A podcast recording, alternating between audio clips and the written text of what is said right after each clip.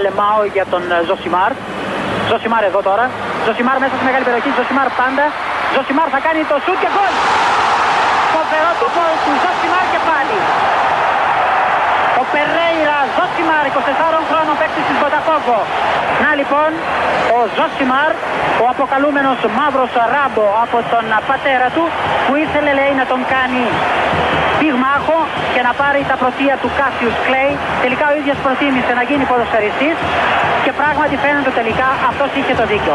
Το δίκιο λοιπόν με το μέρος του Ζωσιμάρ. My sticky shoes. Κάπως έτσι δεν το έλεγε η Φίμπη Μπουφέ σε εκείνο το επεισόδιο στα φιλαράκια που είχε αρρωστήσει. Και επειδή είχε αρρωστήσει, είχε γίνει η φωνή της λίγο πιο βαριά και σεξι και δεν ξέρω και εγώ τι. Και μετά της έφυγε το κρύωμα και έφυγε και η φωνή, οπότε έκανε τα πάντα για να κρυώσει κτλ. κτλ, κτλ. Κάπως έτσι είναι η κατάσταση ε, σήμερα. Εντάξει, οπότε ας το βγάλουμε από νωρίς, δηλαδή μην απορείτε, μην στέλνετε μηνύματα, μην αυτό. Σας το λέω από την αρχή. Κρυωμένο είμαι άρρωστος. Έχω μια εχμωρίτητα, με έχει πεθάνει. Οπότε το podcast σήμερα θα κινηθεί σε ρυθμούς ε, ε, των Zeros, δηλαδή στο μικρόφωνο θα είναι ο Θάνος Πετρέλης, ο μοναδικός τραγουδιστής στην ιστορία, ο οποίος τραγουδούσε ένδρινα και μπάσα. Το οποίο δεν μπορεί να γίνει, όπως καταλαβαίνετε. Δηλαδή, ένδρινο ο Βοσκόπουλος, παιδί μου, που ήταν ε, πουλί. Έκανε επιτυχία ο Βοσκόπουλος, βγήκαν μετά άλλοι 15 που προσπαθούσαν να έχουν ένα ηχόχρωμα, ας πούμε, που ταιριάζε στον τόλι και ήταν λίγο ένδρινο, λίγο τέτοιο. Ένδρινο και μπάσο, μόνο ο Θάνος Πετρελής, ο οποίος τραγουδίσατε και ήταν μονίμως συναχωμένο. Να την αγκάνω, την αγκάνω, την αγκάνω, μπε. Ε, γελάς. Τι γελάς, Δεν έχει ξαναγίνει αυτό. Δηλαδή, ένδρινα και μπάσα, σαν και εμένα τώρα, ας πούμε. Ωραία, ωραία. Ο Θάνος Πετρέλη, λοιπόν, είναι στο μικρόφωνο. Και κοίτα να δεις τη σύμπτωση. Ε, έκανα λίγο ένα flashback ετοιμαζόμενος για το σημερινό podcast και βρήκα, ρε φίλε, ότι το podcast για την επανάσταση των αριθμών και το Moneyball και, το, και τα λοιπά το γράψαμε πέρυσι 25 Μαρτίου.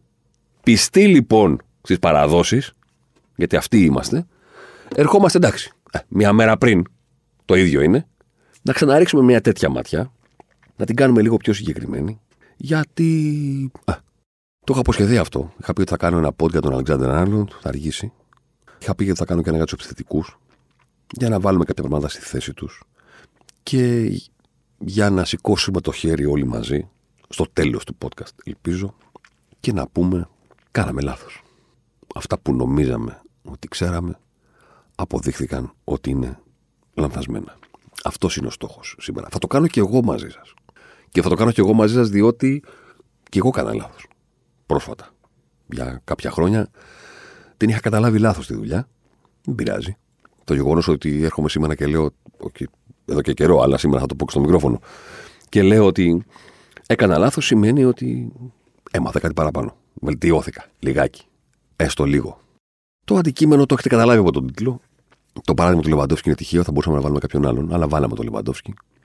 Έρχομαστε να συζητήσουμε για το τι κάνουν τελικά οι επιθετικοί, τι λένε οι αριθμοί για τους επιθετικούς, για τους killer, για τους γκολτζίδε, για αυτούς που έχουν το εύκολο γκολ. Τρελαίνομαι, τρελαίνομαι για αυτή την έκφραση. Τρελαίνομαι. Πεθαίνω. Για τους χασογκόλιδες, ε, για όλα αυτά τα πράγματα, να τα βάλουμε κάτω και να καταλάβουμε ποια είναι η πραγματικότητα και ποιοι είναι οι μύθοι που θα πρέπει να βγάλουμε από το κεφάλι μας αν θέλουμε να καταλαβαίνουμε λίγο καλύτερα τι συμβαίνει στον αγωνιστικό χώρο. Ωραία. Έχουμε τα expected goals η βασική ατάκα, μία από τις βασικές ατάκες που μπορείς να ακούσεις από κάποιον, να τον πούμε αρνητή, να τον πούμε σκεπτικιστή, πώς να τον πούμε, εν πάση περιπτώσει, είναι τι να το κάνω το expected goals, μα δεν υπολογίζει ποιος είναι στην εκτέλεση. Το ίδιο είναι να είναι ο Μπενζεμά και το ίδιο είναι να είναι ο, ξέρω εγώ, ο Τσόλακ. Το ίδιο είναι να είναι ο Λεβαντόφσκι και το ίδιο να είναι ο Τόργελε. Τώρα βέβαια βρήκα δύο του πάω συνέχεια. Τέλος πάντων. Το ίδιο να είναι ο Σεμπά και το ίδιο να πάει ο Μανέ στην εκτέλεση. Δεν είναι ωραία ιδέα είναι, αλλά έτσι όπως θα βλέπουν τα πράγματα, τι να το κάνω, αφού δεν είναι το ίδιο. Σε όλους αυτούς, για πάρα πολλά χρόνια, η απάντηση που έδινα ήταν ότι αυτό δεν είναι πρόβλημα. Το ότι δεν υπολογίζει ποιος είναι στην εκτέλεση, είναι ατού. Διότι εμείς θέλουμε να αξιολογήσουμε το τι κάνει μια ομάδα μέσα σε σεζόν. Την απειλή που δέχεται και την απειλή που έχει η ίδια όταν έχει την μπάλα στα πόδια της τις φάσεις που φτιάχνει και τις φάσεις που δέχεται. Είναι καλό το ότι αφαιρούμε το ποιος πήγε στην εκτέλεση, γιατί το ποιος πήγε στην εκτέλεση είναι αυτό που κρίνει την αποτελεσματικότητα. Μπήκε γκολ. Φάγαμε γκολ. Όταν θέλουμε όμως να αξιολογήσουμε την ομάδα, είναι καλό το ότι το βγάζουμε αυτό απ' έξω. Αυτή ήταν η απάντηση που έδινα συνήθως. Η δεύτερη απάντηση που έδινα, και έκανα λάθος, μεγάλο, είναι ότι ακόμα και στην αξιολόγηση των παικτών να πάμε, είναι καλό το ότι τα expected goals προκύπτουν από το μέσο όρο της αποτελεσματικότητας. Όταν λέει ότι η τάδε τελική είχε 52% πιθανότητα να γίνει γκολ, 32-38, αυτός ο αριθμός προκύπτει από 300.000 τελικές. Και σε αυτές τις 300.000 τελικές υπάρχουν οι κορυφαίοι φόρ του πλανήτη και υπάρχουν και οι άσχετοι. Ή υπάρχουν αυτοί που δεν είναι καν επιθετικοί και βρέθηκαν να κάνουν μια εκτέλεση στη μεγάλη περιοχή επειδή τους στρώθηκε η μπάλα από κόρνερ ή από οτιδήποτε. Είναι καλό το ότι έχουμε το μεσόωρο, αυτό απαντούσα, διότι έτσι μετά μπορούμε να μετρήσουμε ποιοι πάνε καλύτερα από το μεσόωρο και ποιοι πάνε χειρότερα. Αυτό απαντούσα. Έχουμε το μεσόωρο, οπότε μετά μπορούμε να πούμε. Ο Κέσαρης βάζει παραπάνω γκολ από τα expected. Άρα μιλάμε σε τερφοράρα, ολική. Killer. Ο άλλος βάζει λιγότερα από τα expected. Άρα το παιδί είναι κάτω από το μεσόωρο. Δεν κάνει. Αυτή ήταν η δεύτερη απάντηση που έδινε. Ε, κάναμε λάθη. Πρώτος εγώ, όπως συνηθίζω να λέω στους φίλους μου. Παρένθεση αυτό είναι ατάκα που από debate πολιτικών την έχει πει Κώστα Καραμανλή. Και έχει αρέσει τόσο πολύ σε ένα φίλο μου, ο οποίος από τότε τη λέει συνέχεια. Του λέω: Εσύ είχαμε πει θα με πάρει το πρωί μου, λέει: Κάναμε λάθη. Πρώτος εγώ. Και κάνει και το χέρι έτσι, στο στήθος. Γιατί κάτι είχαν πει στο debate. Είναι με γάπ το debate. Όταν βγήκε ο γάπ και έχασε ο, ο Καραμανλής. Και είναι στο debate, κάτι του κάνει μια ερώτηση και του λέει: Κύριε Χατζηνικολάου, κάναμε λάθη. Πρώτος εγώ. Και εν πάση περιπτώσει, κάναμε λάθη πρώτος εγώ. Η απάντηση που έδινα όλο αυτόν τον καιρό ήταν ένα τεράστιο λάθος. Όπως συνηθίζω να λέω και στα παιδιά πάνω στο Σπόρ 24, έχω κάνει και θέμα στο Σπόρ 24, νομίζω το 18, το 19, κάπου εκεί.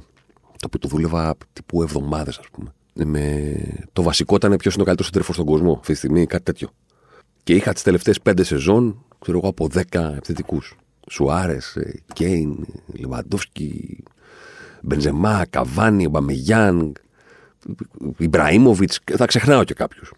Σε αυτό το θέμα, ένα κομμάτι της ανάλυσης που έκανα, ας πούμε, ήταν βασισμένο στο ότι ο Τάδε τα τελευταία 4-5 χρόνια βάζει παραπάνω γκολ από τα expected, άρα είναι καλύτερος, και ο Τάδε βάζει λιγότερα, άρα είναι χειρότερος. Ε, εδώ και καιρό, όχι τώρα δηλαδή, εδώ και μια διετία, τριετία, πότε είναι, έχω καταλάβει ότι αυτό το θέμα ήταν πάρα πολύ κακό.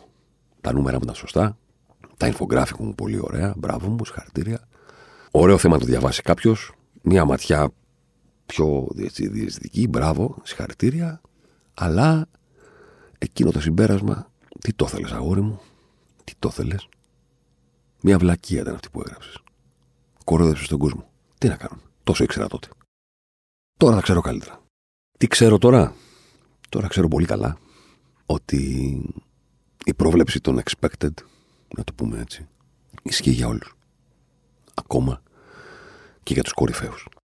Ακόμα και αυτοί που βλέπουμε και λέμε δεν υπάρχει αυτός ο σεντερφόρ, δεν υπάρχει αυτή η μηχανή των γκολ ή ο κύριος Μίστερ Γκολ που έλεγε κάποτε ο Γιώργος Ομπένος, μια φοβερή ατάκα, ο κύριος Μίστερ Γκολ.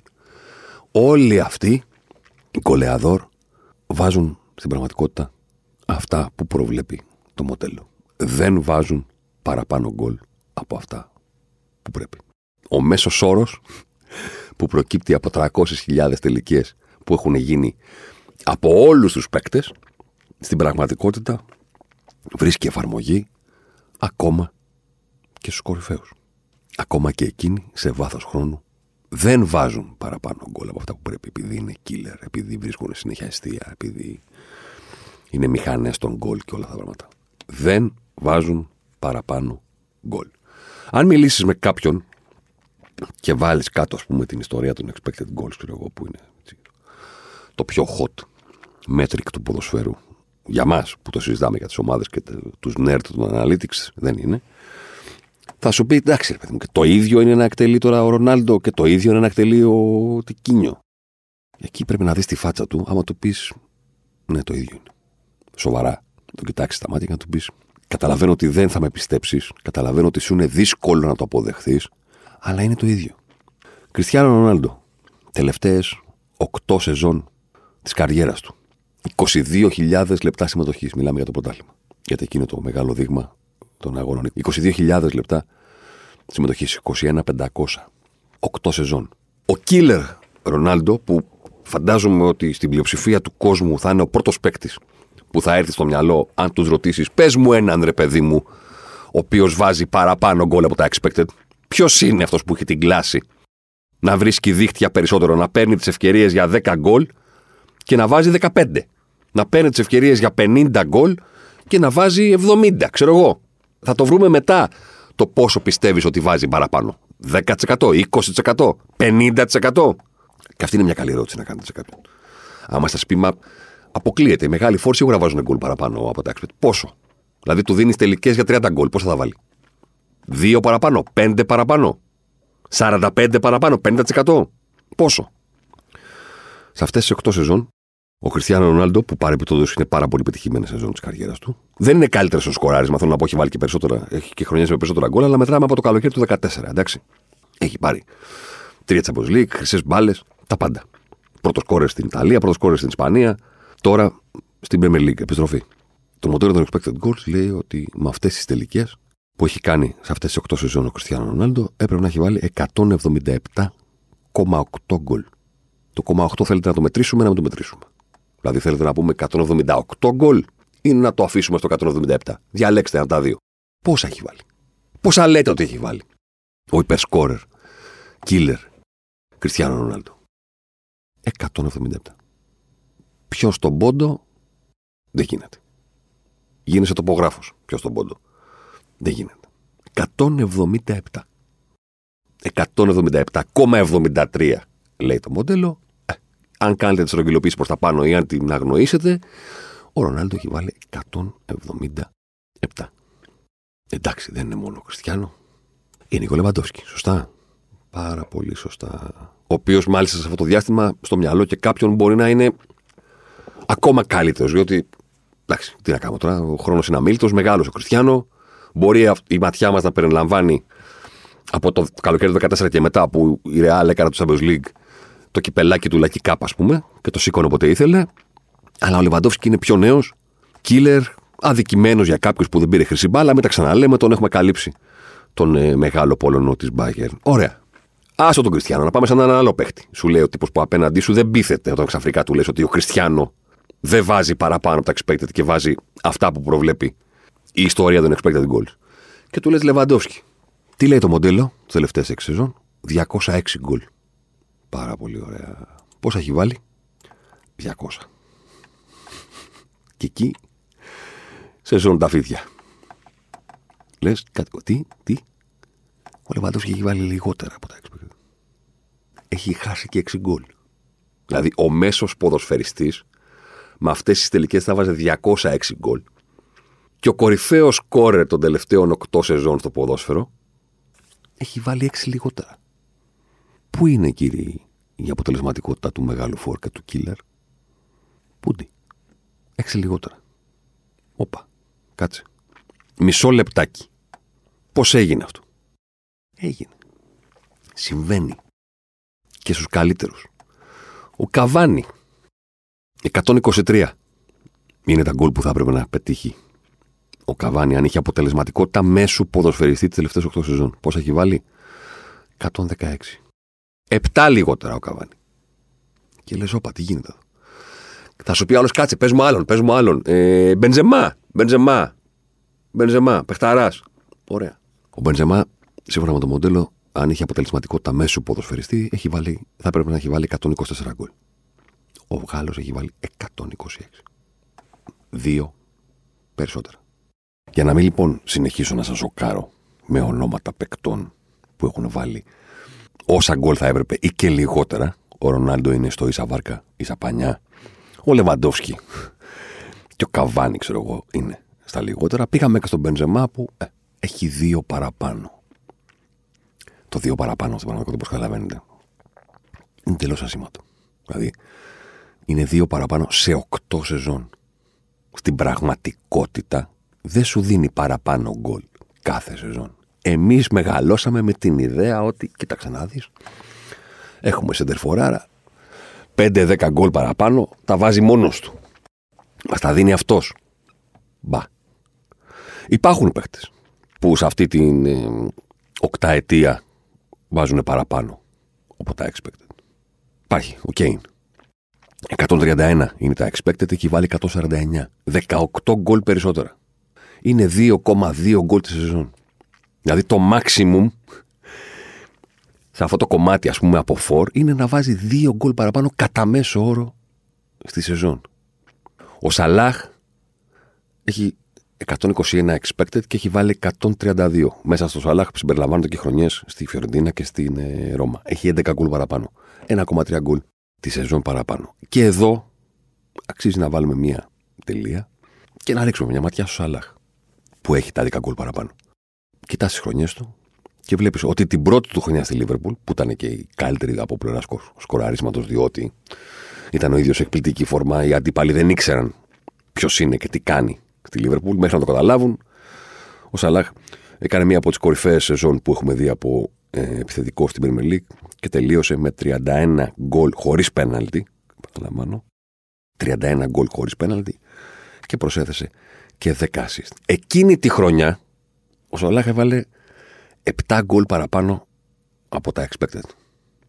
Αν το πεις σε κάποιον, θα σου πει Μα αυτό κάνουν μεγάλη φορά. Έχουν την ικανότητα να το καταλάβουν. Και εδώ είναι που οι λέξεις αποκτάνε τη σημασία τους. Αν το να βάλεις παραπάνω ή λιγότερα είναι θέμα ικανότητας, τότε θα πρέπει να είναι σταθερό. Θα πρέπει να το κάνεις και την επόμενη χρονιά. Και την μεθεπόμενη χρονιά. Αν είναι εντελώς απρόβλεπτο το αν θα πας καλύτερα ή χειρότερα από τα expected, τότε λυπάμαι που θα σου πω, φίλε, αλλά δεν είναι ικανότητα. Είναι, πώς θα το πούμε, τύχη. Είναι περίεργη λέξη να την αναφέρεις στον αθλητισμό. Ρεντά, μ, κλωτσάει. Φόρμα. Είναι κάτι απρόβλεπτο. Δεν μπορείς να το ελέγξεις είτε αν είσαι ο ίδιος ο ποδοσφαιριστής, είτε αν είσαι η ομάδα που τον έχει, είτε αν είσαι ο αντίπαλος που καλείται να τον περιορίσει, να αντιμετωπίσει, είτε αν είσαι εμείς, αυτοί που παρακολουθούν απ' έξω. Δεν ελέγχεται αυτό το πράγμα. Άρα δεν είναι ικανότητα. Δεν τη μεταφέρεις από χρονιά σε χρονιά. Ο Σαλάχ έβαλε εκείνη τη σεζόν 7 γκολ παραπάνω. Στην πραγματικότητα, σε αυτή τη σεζόν οφείλει το ότι σε αυτά τα 11 χρόνια έχει, σε αυτά τα 8 χρόνια, με συγχωρείτε, έχει 11 γκολ περισσότερα. Τις επόμενες χρονιές, την επόμενη χρονιά ο Σαλάχ έπρεπε να βάλει 19,51. Έβαλε 19. Την επόμενη χρονιά 18,38. Έβαλε 16. Λιγότερα. Πέρυσι 15,68. 16. Φέτος. Ε, βγάζει μάτια ο άνθρωπος με λίγο σωστά; Σαλάχ is back, Liverpool is back και τέτοια. Μπράβο. 17 γκολ. Λέει το μοντέλο ότι θα πρέπει να έχει βάλει ο Σαλάχ. Χωρίς πέναλτι στην Premier Και έχει βάλει 15. δηλαδή, και στην περίπτωση του Λεβαντόφσκι αυτό ισχύει. Το μείον 6 που είπαμε του Λεβαντόφσκι στην αρχή, μετά τον Κριστιανό, που σας σώκαρε, είμαι σίγουρος, στην πραγματικότητα είναι μία σεζόν. Μία κακή σεζόν. Μετά βάζει πάνω κάτω αυτά που πρέπει. Λίγο πάνω, λίγο κάτω, γίνεται η σούμα.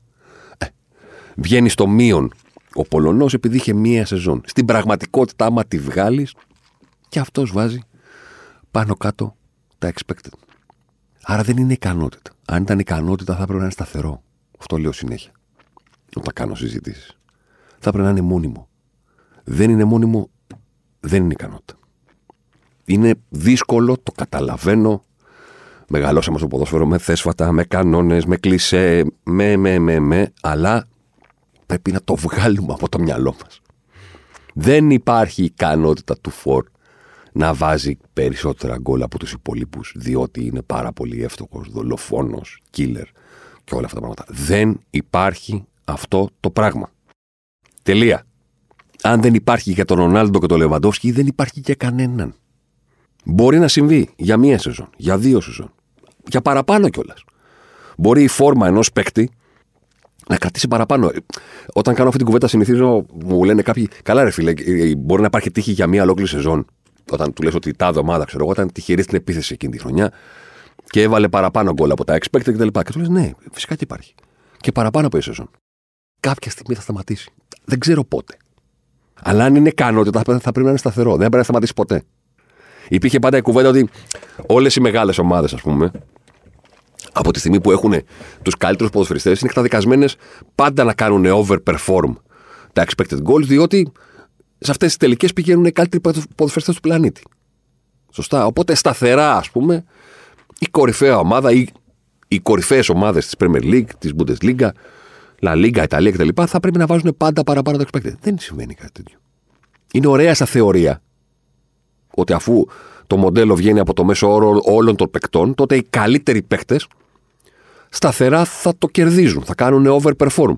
Έλα που δεν ισχύει. Κάνουν. Για λίγο. Κάνουν και underperform. Θέλετε να, να δούμε τι έγινε σε ένα άλλο παίκτη, ας πούμε, της Liverpool. Το Μανέ. Μανέ, τέσσερα γκολ παραπάνω από τα expected στην πρώτη χρονιά στη Liverpool. Την επόμενη δύο γκολ λιγότερα. Το 19, πέντε γκολ παραπάνω από τα expected. Το 20, που η Liverpool πήρε το πρωτάθλημα, τέσσερα γκολ παραπάνω από τα expected. Πέρυσι, τέσσερα γκολ λιγότερα. Φέτος, τρία γκολ λιγότερα. Αν είναι ικανότητα, γιατί πηγαίνει έτσι; Κάνω το χέρι του στον αέρα. Ε; Το βλέπετε. Γιατί πηγαίνει πάνω κάτω στο καρδιογράφημα; Γιατί ή μπαίνει ή βγαίνει, όλα μπαίνουν και όλα χάνονται. Που, που λέει και ο Νίκος Αναστόπουλος. Δεν είναι ικανότητα. Δεν είναι σταθερό. Θα μου πεις, ωραία, μας είπες για όλους αυτούς δεν υπάρχουν κάποιοι οι οποίοι κάνουν overperform, ας πούμε, σε πολύ μεγάλο βαθμό. Υπάρχουν. Υπάρχουν. Και δεν, δεν ξέρω αν είναι ονόματα που μπορείτε να, να τα φέρετε εύκολα στο μυαλό σας. Ο Σον της Τότενα.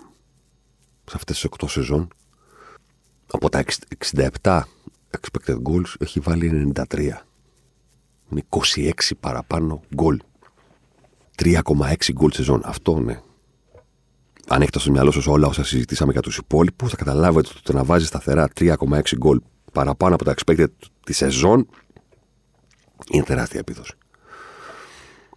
Εκεί κάτι μπορείς να πεις. Κάτι να το αναλύσεις. Και θα πας στο να δεις τι ευκαιρία έχει να τελειώνει και με τα δύο πόδια, που δεν την έχουν όλοι. Πράγμα που σημαίνει ότι του δίνει καλές εκτελέσεις από όλες τις γωνίες. Άρα, ίσως και μια δυνατότητα να κερδίζει το μοντέλο σταθερά. Μπορείς να κοιτάξεις και να πεις ότι πολλά από αυτά τα γκολ έρχονται στην κόντρα, έρχονται σε χώρο, γιατί υπάρχει ο Κέιν και η άμυνα είναι πάνω του και ο Σον βρίσκει εκτελέσεις. Μπορεί να πεις πολλά πράγματα. Σίγουρα όμως δεν μπορείς να πεις ότι δεν θα έρθει η ώρα που θα βάλει λιγότερα. Θα έρθει. Θα έρθει για αρκετούς ποδοσφαιριστές, αν κοιτάξεις ένα διάστημα της καριέρας του, θα δεις να κάνουν τρομακτικό overperform. Στο τέλος της ημέρας, όταν θα κρεμάσει τα παπούτσια τους, όταν θα ξεκινήσουμε και θα μετράμε από τα 19 που ξεκίνησαν να παίζουν, ξέρω εγώ, μέχρι τα 35-36, ξέρω εγώ, πότε σταμάτησαν, για έλα που θα δεις ότι στην αρχή και στο τέλος της καριέρας τους θα κάνουν underperform και θα ισοφαριστεί το overperformance που έκαναν στα καλύτερα χρόνια της καριέρας τους. Και στο τέλος, τι θα μείνει; Ίσα βάρκα, ίσα πανιά. Άντε λίγο πάνω, άντε λίγο κάτω. Δεν αλλάζει κάτι. Εδώ θα πρέπει να βάλουμε και μία τελεία, βέβαια. Άλλο όπως τη λένε οι γραμματιζούμενοι. Και να πούμε το εξής. Υπάρχει πάντα ο κανόνας ότι ό,τι συζητάμε στο ποδόσφαιρο έχει εφαρμογή σε όλους ή προσπαθούμε να έχει εφαρμογή σε όλους, αλλά πρέπει πάντα να θυμόμαστε ένα πράγμα. Ότι υπάρχει και ο Μέση. Εντάξει. Δηλαδή, συζητάμε, συζητάμε, συζητάμε, καταλήγουμε εδώ, κάνουμε, δείχνουμε, λέει ο Ζωσιμάρ, ξέρω εγώ, τις θεωρίες του ή αυτά που πιστεύω ότι είναι σωστά και πρέπει να ξέρετε. Τα λέτε εσείς με τους φίλους σας. Ναι, θα πρέπει πάντα να θυμάστε ότι ό,τι συζητάμε αφορά όλους τους υπόλοιπους ποδοσφαιριστές εκτός από τον κοντό. Εντάξει. Ο κοντός επειδή. Πώς να το πω τώρα. Δεν είναι κανονικός. Δεν έχει σχέση με τους υπόλοιπους. Η δική τους σχέση με την μπάλα δεν είναι σαν, τις, σαν τη σχέση που έχουν οι υπόλοιποι. Με την μπάλα έχει μια, ένα ξεχωριστό δεσμό. Ο Μέση τις τελευταίες 8 σεζόν έχει 170 expected και έχει βάλει 205. Και σκεφτείτε ότι σε αυτές τις σεζόν δεν συμπεριλαμβάνεται δεν συμπεριλαμβάνω τις χρονιές που έβαλε, ξέρω εγώ, πόσα γκολ ήταν, 70, 390, δεν, δεν ξέρω. Πριν το 14. Η σεζόν του 12 και του 13 δηλαδή είναι πίσω. Εντάξει. Στη σεζόν τώρα που λένε αυτό και τα λοιπά, ναι, μπράβο. Από το 14 μέχρι και τώρα, με τελικές για 170 γκολ έχει βάλει 205. 35 παραπάνω. Άστο. Δεν είναι. Αυτός είναι κάτι άλλο. Γι' αυτόν, ό,τι είπαμε μέχρι τώρα δεν ισχύει. Αυτός θα τελειώσει την καριέρα του με ένα overperformance που δεν θα έχει προηγούμενο στο ποδόσφαιρο, γιατί κανένας ποτέ δεν χτύπησε την μπάλα καλύτερα από το Μέση. Τέλεια. Μικρή παρένθεση. Φέτος την Παρή που σέρνει το κουφάρι του. Έχει και πέντε γκολ λιγότερα από τα expected. Εντάξει. Δηλαδή έχει τελικές για να βάλει 7 γκολ και έχει βάλει 2. Οπότε κάντε τα μαθηματικά μόνοι σας για να καταλάβετε ποιο είναι το νούμερο που αφορά τις τελευταίες 7 σεζόν. Από το καλοκαίρι του 14 μέχρι το καλοκαίρι του 21 στην Παρσελώνα μόνο. Και φανταστείτε μετά τι μπορεί να λένε τα νούμερα για τη σεζόν που προηγήθηκαν. Ωραία. Αφήστε τον αυτό. Αφήστε τον. Κανένας δεν χτύπησε την μπάλα ποτέ καλύτερα. Είναι ο καλύτερος φίνισερ όλων των εποχών, διότι είναι πάρα πολλά τα γκολ που έχει βάλει ως μεγάλες ευκαιρίες που έχουν βάλει όλοι οι υπόλοιποι, αλλά κανένας δεν έχει βάλει τόσα γκολ με τόσο χαμηλής ποιότητας τελικές όπως ο Μέση. Όλα αυτά τα γκολ γύρω από τη γραμμή της μεγάλης περιοχής, λίγο μέσα, λίγο έξω, στο εμικύκλιο κτλ. Τα, τα οποία είναι πάρα πολύ δύσκολα. Ο Μέση έχει βάλει, ξέρω εγώ, κάποια μέρα θα τα μετρήσουμε. Πόσα είναι. Ε, όλα αυτά είναι ένα συγκλονιστικό overperformance από τον καλύτερο finisher όλων των εποχών. Τον αφήνουμε όμως απ' έξω γιατί μας χαλάει τη συζήτηση. Εντάξει. Επιστρέφουμε στους κοινούς θνητούς ή σε κάποιους που μπορεί στο μέλλον να μην είναι και τόσο θνητοί. Να δούμε λίγο τι έχουν κάνει αυτοί που έρχονται. Μπαπέ, που έχει παίξει πολύ περισσότερο, και ο Χάλαντ που λόγω των τραυματισμών και λόγω του ότι τον έχουμε χάσει λιγάκι, τον έχουμε ξεχάσει και δεν θα έπρεπε. Ο Μπαπέ, που έχει 7 σεζόν πίσω του, τρέχει την 7η σεζόν αυτή τη στιγμή και είναι πάρα πολύ μικρός και, και, και, και, και έχει 101 expected και έχει βάλει 114. 13 παραπάνω. Και αυτός όμως τα οφείλει, ξέρω, τα 7 σε μία σεζόν. Στη σεζόν που κάνει το breakthrough με τη Μονακό το 16-17 που έπαιξε για πρώτη φορά πάνω από 1000 λεπτά στην καριέρα του, 1500 για την ακρίβεια. Έκτοτε, αυτά που πρέπει βάζει. Αν πρέπει κάποιος να κοιτάξει κάτι στον Εμπαπέ, είναι το πώς κινείται η απειλή του. Τα expected goals per 90 minutes. Πόσο απειλεί κάθε 90 λεπτά. Το 18-19 στην Παρή είχε το εξωφρενικό 1,09. Δηλαδή ξεκίνησε και το match και ήταν στατιστικά δεδομένο, όσο μπορεί να είναι δεδομένο κάτι, ότι θα δεις τον Εμπαπέ να βάζει γκολ. 1,09 περνάει τη μήνυ. Δηλαδή δεν γίνεται.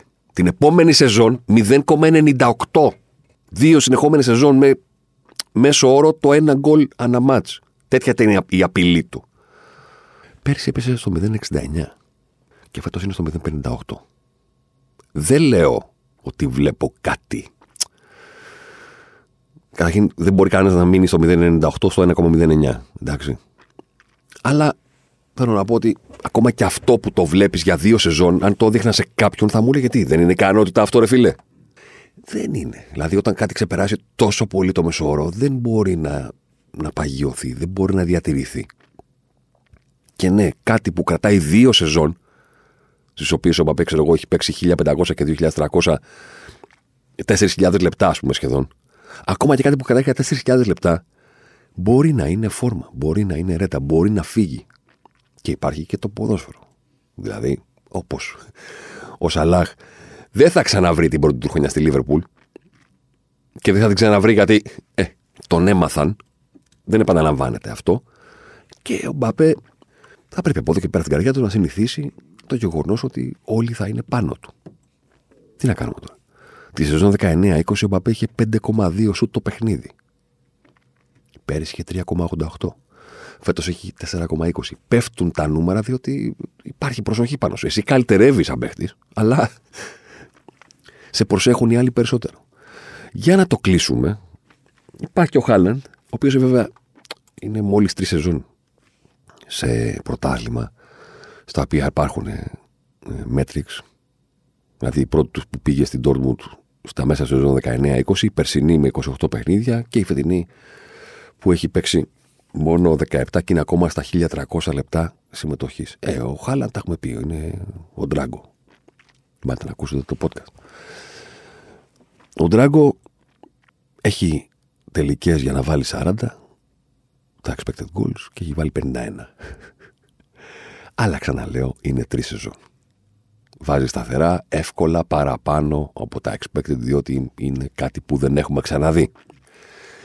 Για να το κολλήσω με αυτό που έλεγα προηγουμένως, κάτσε ρε φιλέ, εσύ μας είπες ότι στην αρχή της καριέρας και στο τέλος κάνουν, ξέρω εγώ, είναι λογικό να κάνουν underperform και κάπου ενδιάμεσα που βρίσκουν φόρμα κάνουν overperform. Έτσι δεν μας είπες, έτσι είπα. Άμα αυτός ξεκινάει έτσι, τι θα κάνει; Ε, ξέρω εγώ τι θα κάνει. Εδώ θα είμαστε να το δούμε. Τι θα κάνει. Απλά ήθελα να τον αναφέρω. Καλά όλα αυτά θα πει κάποιος.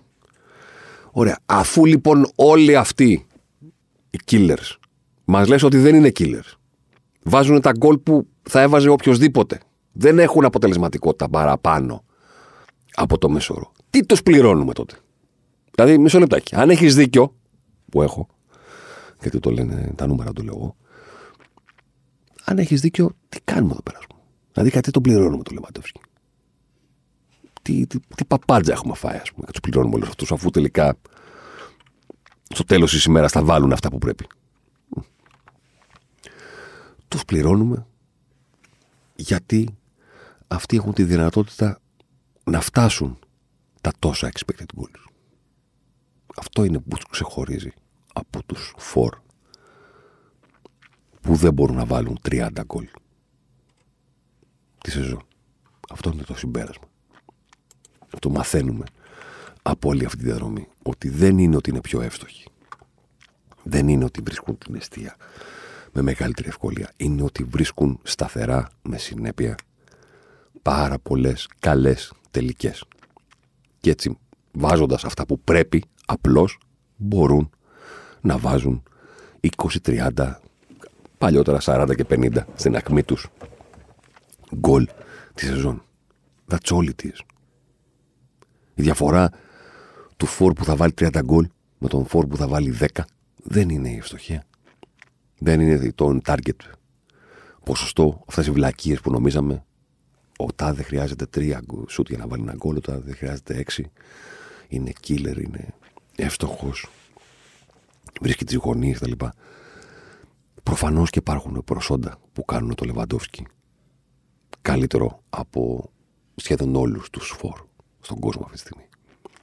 Αυτά τα προσόντα δεν φαίνονται στο ότι θα βάλει παραπάνω γκολ φαίνονται σε όλα τα υπόλοιπα. Ο Λεβαντόφσκι μπορεί σταθερά να παίρνει πάρα πολλά σουτ, ταυτόχρονα πάρα πολύ καλά σουτ. Όλα αυτά τα προσόντα που ψάχνουμε σε ένα φόρ, ας τα μετρήσουμε, ας πούμε, κάποια, ας πούμε, χωρίς να τα έχουμε σκεφτεί από πριν, χωρί να τα έχουμε σημειώσει. Τι, τι θεωρούμε ότι πρέπει να έχει ένας φόρ, παιδί μου. Να έχει καλά πόδια, λέει. Ε; Καλό στο κεφάλι. Να εκτελεί και με τα δύο να διαβάζει καλά τις φάσεις. Σωστά. Να κινείται χωρίς την μπάλα. Να μυρίζεται τον γκολ. Τι λέγανε οι παλιοί; Μυρίζεται τον γκολ ο Αναστόπουλος. Να πάει εκεί που πρέπει. Σωστά. Την απαλλαγή του. Να μπορεί, ενώ είναι μαρκαρισμένος, να φύγει από τον προσωπικό του αντίπαλο και να βρει εκτέλεση. Και να βρει καθαρή εκτέλεση, θα προσθέσω εγώ. Και όχι την εκτέλεση που ο άλλος θα μπορεί να βάλει μια κόντρα, ένα τάκλι. Να μπορεί να φύγει και από τις δύο πλευρές. Να μπορεί να εκτελέσει με πλάτη. Βάλτε τα όλα. Όλα αυτά μαζί, που προφανώς υπάρχουν στα στοιχεία, που προφανώς ο Λεβαντόφσκι θα κάνει καλύτερα από οποιοδήποτε άλλον, δεν έχουν ως αποτέλεσμα το ότι θα βάλει περισσότερο γκολ. Έχουν ως αποτέλεσμα ότι μόνο αυτός σε αυτές τις εκτός σεζόν θα έχει σουτ για 206 γκολ. Και τελικά θα βάλει 200. Αλλά δεν χρειάζεται να βάλει παραπάνω. Και με τα 200 θα έχει βάλει τα περισσότερα από όλους όλο αυτό το διάστημα. Το κλειδί είναι το πόσο απειλεί. Πάμε. Expected goals χωρίς penalty. Πάντα χωρίς penalty. Ανά 90 λεπτά σε αυτές τις 8 σεζόν του Λεβαντόφσκι. Το 14-15 είχε 0,61 expected goals ανά 90 λεπτά.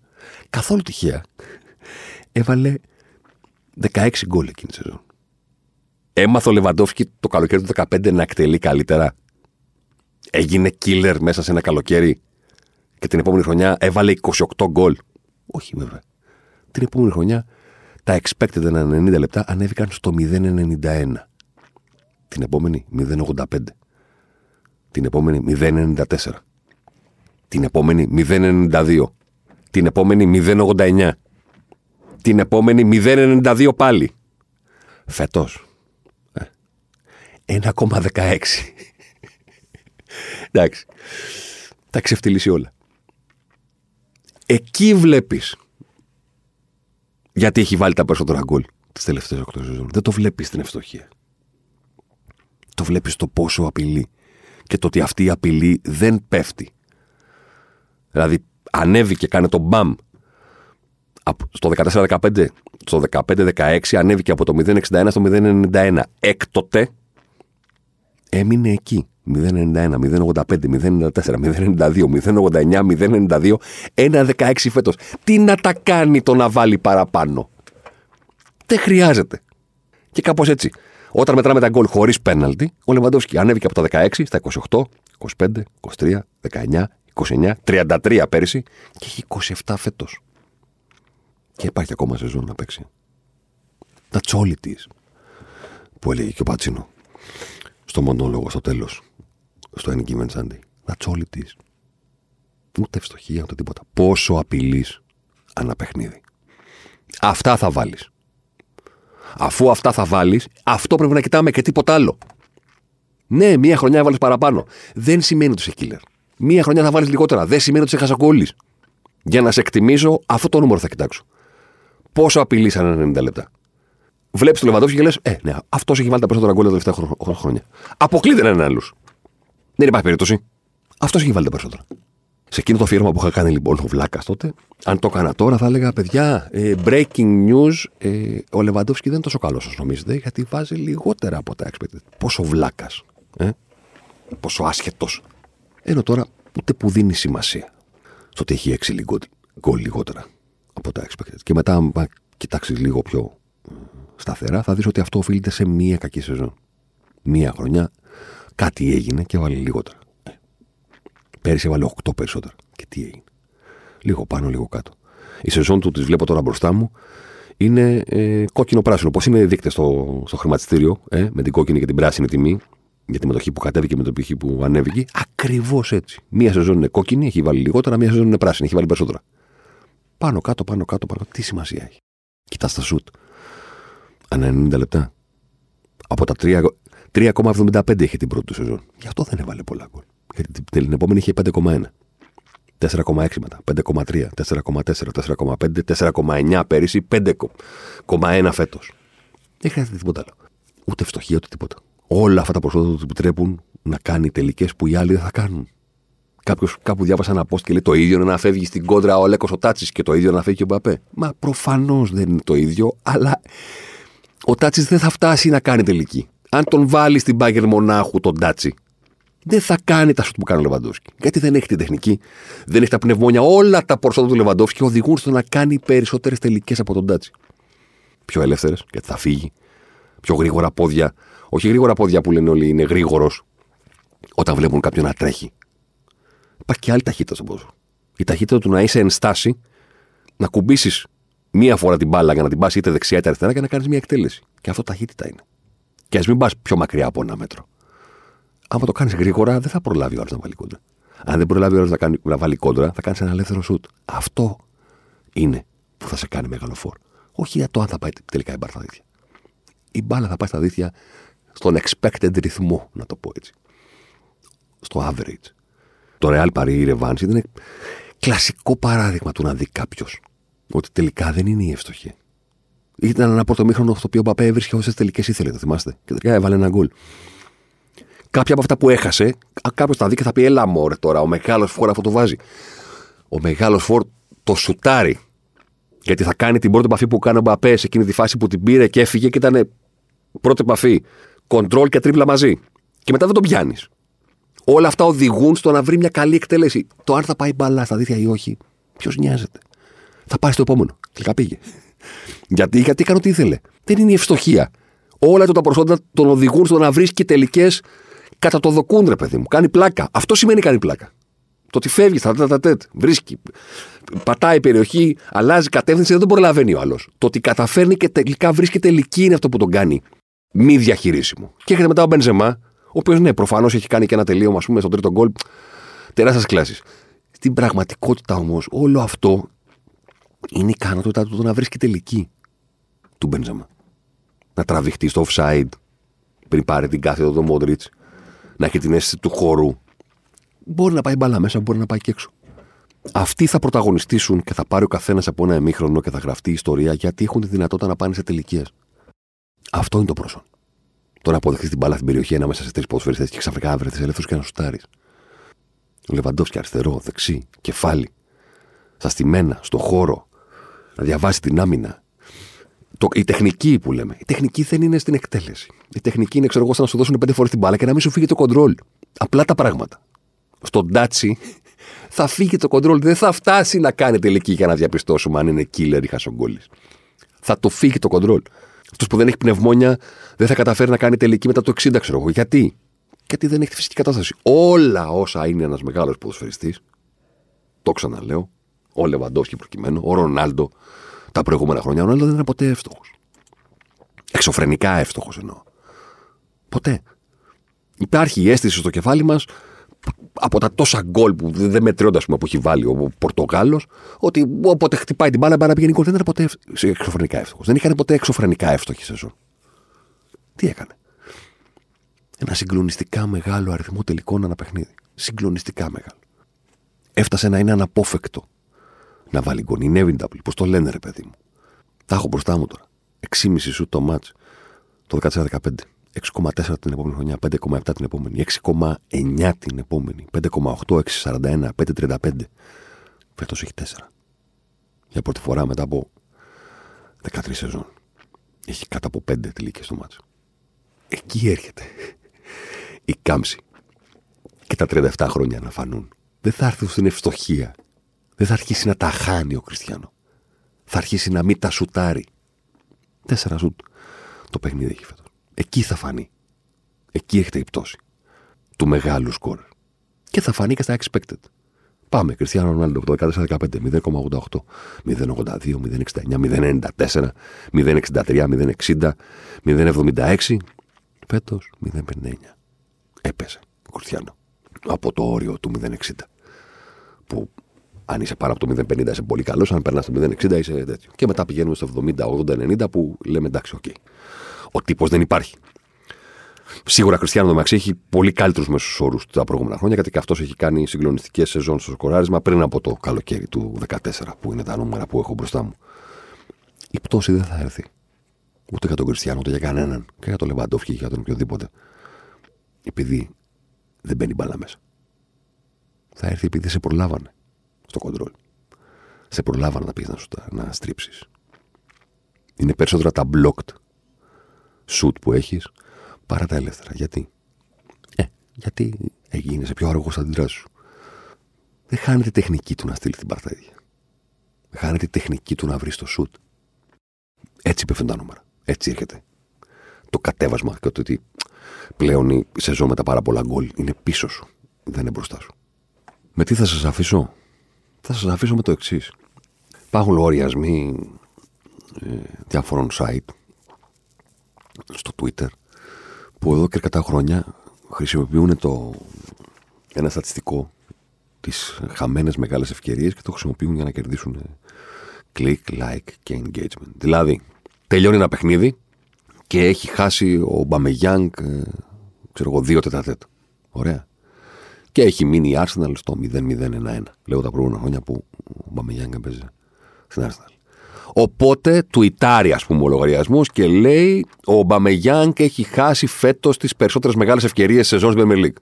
Δηλαδή, παίρνουμε αυτό που συνέβη, το ότι γκέλαρε η ομάδα, κόμμα, ο Φορ έχασε δύο που δεν χάνονται. Όλα χάνονται, αλλά εντάξει. Που δεν χάνονται. Οπότε μας κόστησε την νίκη το γεγονός ότι του δώσαμε δύο πάρε βάλε και δεν τα βάλε. Οπότε πετάγεται ο λογαριασμό αυτού που έχει πρόσβαση στα νούμερα και λέει: Ορίστε, κανένας δεν έχει χάσει περισσότερες μεγάλες ευκαιρίες φέτος. Μην τους δίνετε σημασία. Όλοι. Μα όλοι. Όλοι.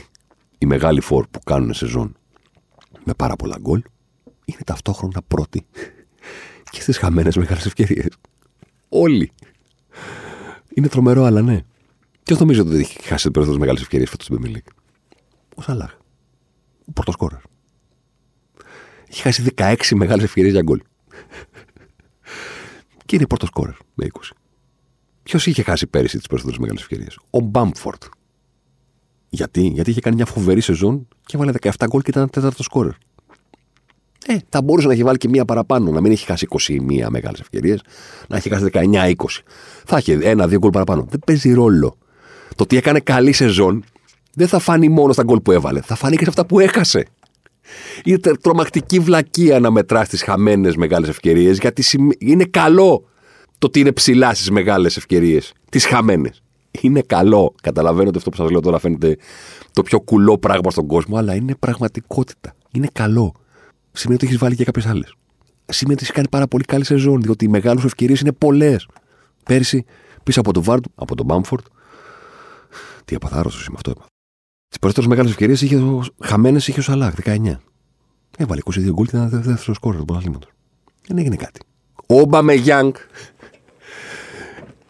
που τον πιάσαμε σαν παράδειγμα, εκείνη τη σεζόν που του ητάρανε και λέγανε πρώτος τελείωσε τη σεζόν 18-19 στην Premier League με 23 χαμένες μεγάλες ευκαιρίες. Το λες σε κάποιον και θα σου πει: Αμάν παράγια μου, τι παλτό είναι αυτό, ρε.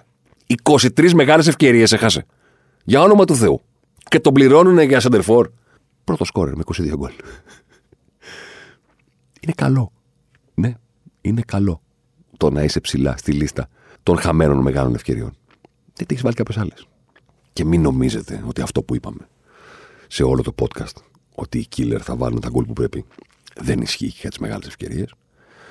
Μεγάλες ευκαιρίες συνολικά, παγκοσμίως, ο μέσος όρος που γίνονται γκολ είναι 40%.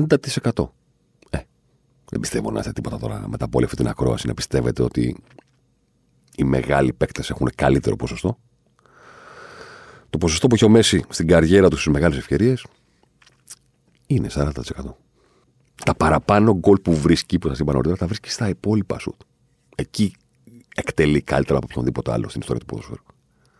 Στις μεγάλες ευκαιρίες, ακόμα και ο κοντός, 4 στις 10 βάζει. Είναι χαμένες οι περισσότερες. Είναι λογικό ο πρώτος κόρε της Premier League να είναι και πρώτος στις χαμένες μεγάλες ευκαιρίες. Γιατί το λογικό είναι να χάσεις περισσότερες από αυτές που θα βάλεις. Μέσω της όπτα έχω και πρόσβαση στις μεγάλες ευκαιρίες του ελληνικού πρωταθλήματος, όπως γνωρίζετε. Σωστά. Ε, δεν πιστεύω να έχετε καμιά αμφιβολία για το ποιος είναι ο μέσος όρος τις τελευταίες τρεις σεζόν που η όπτα καλύπτει τη Super League. 40% είναι. 39, κάτι 40, κάτι. Άντε να φτάσει μέχρι το 41, να είναι 40,6 και με τη στρογγυλοποίηση να γράψει 41. Αυτός είναι ο μέσος όρος. Παγκοσμίως. Ποιος θα βάλει τα περισσότερα γκολ; Αυτός που θα έχει τις περισσότερες μεγάλες ευκαιρίες. Ε. Και τις περισσότερες φορές θα είναι και αυτός που θα έχει τις περισσότερες χαμένες. Πριν από κάποια χρόνια λοιπόν το πέραναν αυτό και λέγανε Α, ορίστε. Χασογκόλη. Ο Μπαμίγιανγκ. Τελικά δεν το πρώτο σκορ. Το παίρνει κάποιος που δεν ξέρει και σου λέει: Πω, πω ρε φίλε, άμα ήταν και αποτελεσματικός, δηλαδή, πόσα γκολ θα είχε βάλει, ε; Βγήκε πρώτος σκόρερ και είχε 23 μεγάλες ευκαιρίες χαμένες. Ε, ελπίζω τώρα να καταλάβετε πώς πηγαίνει η δουλειά. Ο πρώτος σκόρερ θα είναι και αυτός που θα χάσει περισσότερες μεγάλες ευκαιρίες.